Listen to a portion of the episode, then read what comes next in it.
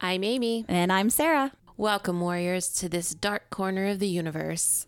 Don't worry, though, because we're lighting this place up.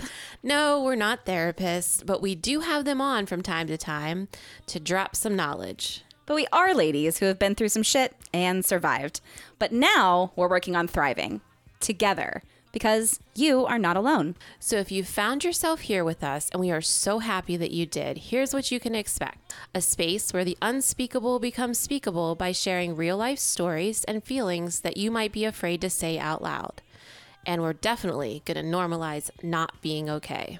We're going to put names to thoughts and feelings to empower us and give us the armor needed to combat through the tough stuff. We're going to explore out of the box tools and resources for mental health and healing so that you can find what works for you.